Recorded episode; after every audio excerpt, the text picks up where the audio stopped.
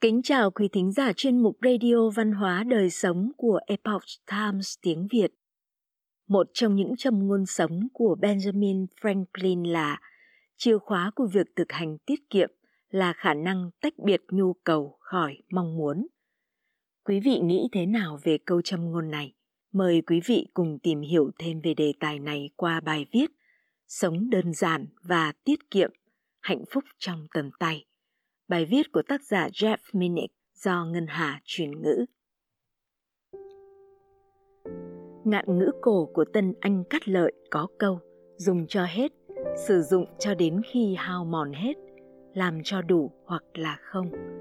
Cũng chủ đề tương tự, châm ngôn ăn chắc, mặc bền, có làm mới có hưởng, được cho là câu ưa thích của Calvin Coolidge, Tổng thống thứ 30 của Hoa Kỳ – Nổi tiếng với đức tính tiết kiệm và đơn giản, Tổng thống Benjamin Franklin cho rằng một xu tiết kiệm được là một xu kiếm được.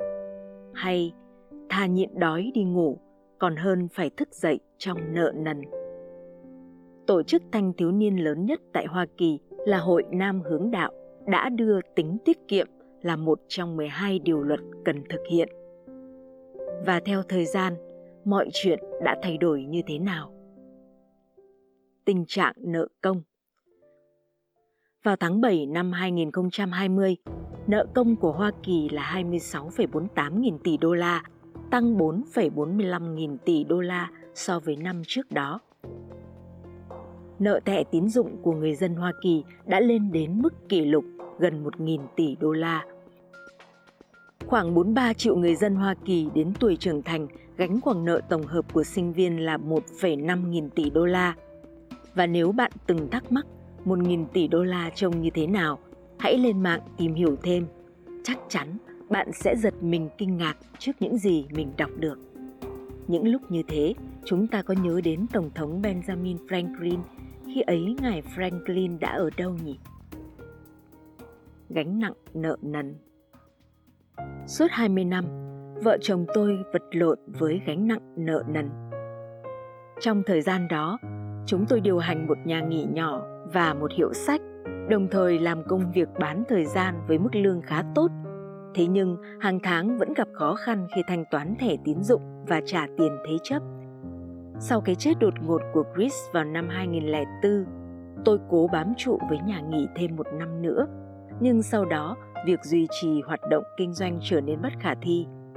Vào một ngày, người hàng xóm giàu có đi ngang qua và dừng chân bên nhà nghỉ của tôi, và rồi thương vụ chuyển nhượng đã hoàn thành sau một giờ đồng hồ.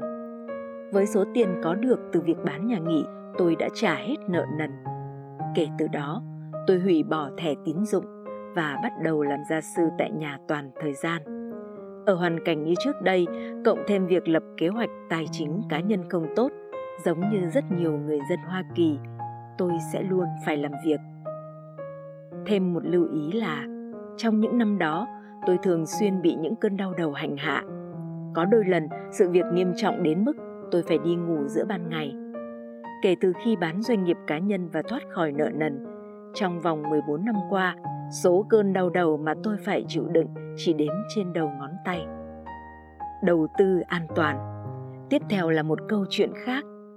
Tôi có một người bạn, anh đã tốt nghiệp đại học, đã kết hôn và tìm được công việc ổn định làm nhân viên kinh doanh. Hai vợ chồng anh làm công việc toàn thời gian, họ sống đạm bạc để tiết kiệm tiền và sau đó mua một căn nhà có ba căn hộ chung cư đã xuống cấp. Họ sống trong một căn hộ, hai căn còn lại thì cho thuê. Họ vẫn tiếp tục tiết kiệm tiền để mua những ngôi nhà cũ, những chung cư nhỏ, một số để đầu tư lướt sóng và một số thì cho thuê. Hiện tại, họ đang sở hữu 14 bất động sản kiểu như vậy và vẫn có ý định đầu tư nhiều hơn nữa. Họ thuê một cơ quan dịch vụ để lo việc cho thuê, bảo trì và sửa chữa những căn hộ. Cuối năm nay, bạn tôi dự định sẽ nghỉ hưu với công việc kinh doanh và tiếp tục hoạt động trên thị trường bất động sản. Anh ấy mới chỉ 32 tuổi. Marie và tôi sống rất đơn giản, anh ấy nói. Chúng tôi chỉ phải trả tiền thế chấp, bảo hiểm và chu cấp nhu cầu cơ bản cho lũ trẻ. Tôi không có ham muốn về một lối sống xa hoa hưởng thụ. dù sao đi nữa, chúng tôi luôn sẵn sàng cho mọi chuyện có thể xảy ra chi tiêu hợp lý chúng ta có thể tìm thấy đủ loại blog khen ngợi ý tưởng tiết kiệm của những người kiểu như bạn tôi chẳng hạn, tại chọn sự đơn giản tự nguyện, có nhiều bài báo khác nhau viết về sự tiết kiệm về những niềm vui của cuộc sống giản dị. Những điều đơn giản quan trọng. Hành trình đến một cuộc sống không mắc nợ. Sự tiết kiệm, phải chăng có nghĩa là bạn không có những điều tốt đẹp và rất nhiều bài viết khác? Nhiều trang web đưa ra các chủ đề tương tự, sống với hiện tại, giải thoát bản thân khỏi những tài sản không cần thiết, kiểm soát tài chính, tiết kiệm và đầu tư mặc dù hiện nay đại dịch ảnh hưởng đến rất nhiều gia đình, có những câu chuyện buồn và những khó khăn, người thân hoặc bạn bè ra đi, thất nghiệp, nỗi cô đơn và trầm cảm. Nhưng bên cạnh đó, việc cách ly cũng cho chúng ta cơ hội để xem xét, lựa chọn các cách tiết kiệm, những cách có thể trước đây chúng ta đã từng bỏ qua. Việc chúng ta làm việc tại nhà nhiều hơn có phải là một cách tiết kiệm tiền đi lại, quần áo, ăn uống không? Con cái của chúng ta có phải vẫn có thể có được một nền giáo dục tại gia tốt hơn và ít tốn kém hơn so với việc đi học tại các trường tiểu học và trung học không? Chúng ta có thực sự cần chi số tiền cắt cổ để tham gia chương trình đào tạo đại học không? Liệu chúng ta có nên ăn uống lành mạnh và ít tốn kém hơn khi chúng ta không thường xuyên đến nhà hàng không? Chúng ta có thể mua sắm quần áo ở các cửa hàng đồ cũ không? Chúng ta có nên dành dụm số tiền mà chúng ta đã chi vào năm ngoái cho các sự kiện thể thao, phim ảnh và các hoạt động giải trí khác không?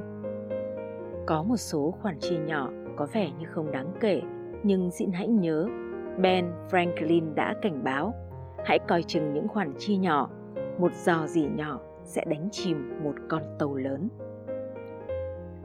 Tiết kiệm hiệu quả.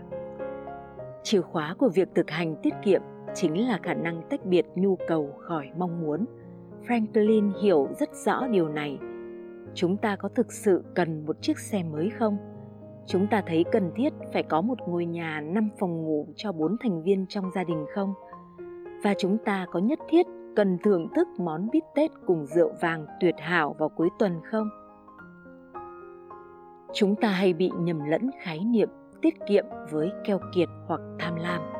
Chúng ta nhớ đến Ebenezer Scrooge trong phim Giáng sinh yêu thương. Ông la mắng người phụ tá vì đã đốt than sưởi, ông ăn những bữa ăn rẻ tiền, sự giàu có không mang đến niềm vui hoặc chỉ là niềm vui rất nhỏ bé cho Scrooge. Nhiều người trong chúng ta quá coi trọng tiền tài số khác lại thấy mình không thể hào phóng với người khác. Chúng ta có thể làm từ thiện giúp đỡ một người bạn đang gặp khó khăn hoặc gửi quà cho con cháu mình vào những dịp đặc biệt chúng ta có thể chi tiền cho những thứ xa xỉ nho nhỏ trong những tháng đóng cửa vì dịch bệnh nghiêm trọng ở virginia có những lúc tôi rất không thoải mái với mái tóc không được cắt tỉa của mình cảm thấy như đang đội một chiếc mũ trên đầu khi nói chuyện này với con gái, con bé kể cho tôi nghe về một người bạn của nó. Đó là một người mẹ trẻ đã ly hôn, nhận cắt tóc tại nhà cho khách hàng. Tôi đã có một buổi cắt tóc thật tuyệt vời với những câu chuyện thú vị. Chi phí phải trả là 5 đô la và một khoản tiền boa nhỏ. Tôi nghĩ sau này tôi sẽ không phải ra ngoài tiệm để cắt tóc. Niềm vui giản dị Franklin và rất nhiều người đã chia sẻ về ba cách cơ bản để tăng tài sản cá nhân kiếm nhiều hơn, chi tiêu ít hơn hoặc thực hành kết hợp cả hai những điều này cá nhân mỗi chúng ta đều có khả năng thực hiện được đối với độc giả trẻ xin hãy lấy sai lầm của tôi làm bài học cảnh báo ngay bây giờ hãy suy nghĩ làm thế nào để bạn có được một cuộc sống không nợ nần và bắt đầu lập kế hoạch tài chính cho tuổi già thành tơi. Hãy học hỏi kinh nghiệm từ những người đã thành công trong việc này.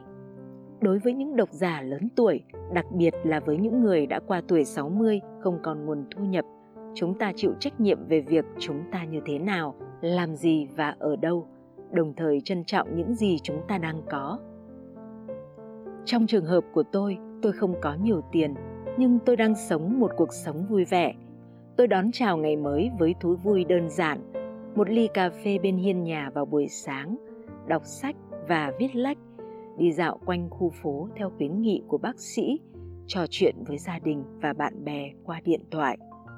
Tính tiết kiệm là một biện pháp phòng vệ thoát khỏi nguy cơ nợ nần và đơn giản là một món quà mang lại sự tự do. Thực hành cả hai sẽ cho chúng ta có được niềm vui ở mọi nơi, mọi lúc.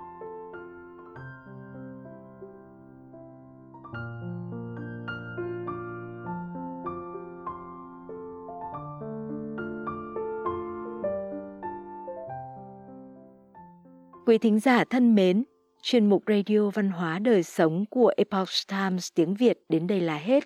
Để đọc các bài viết khác của chúng tôi, quý vị có thể truy cập vào trang web itviet.com. Cảm ơn quý vị đã lắng nghe, quan tâm và đăng ký kênh. Xin chào tạm biệt và hẹn gặp lại quý vị trong chương trình lần sau.